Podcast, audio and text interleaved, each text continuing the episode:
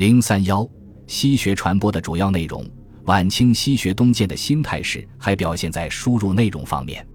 由于西学传播途径的拓宽，传播主体的转换，再加上社会发生了深刻的变革，国人对西学需求的日益迫切，这就是西学以前所未有的规模大量涌入中国，成为晚清文化发展进程中的一大景观。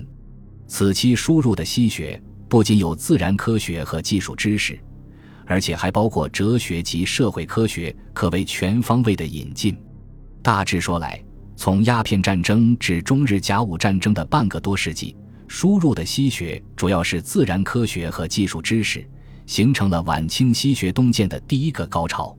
从戊戌维新运动至清朝垮台，随着新兴资产阶级登上政治斗争舞台，西方哲学、社会科学受到国人关注，并大量输入。从而出现了西学传播的第二个高潮。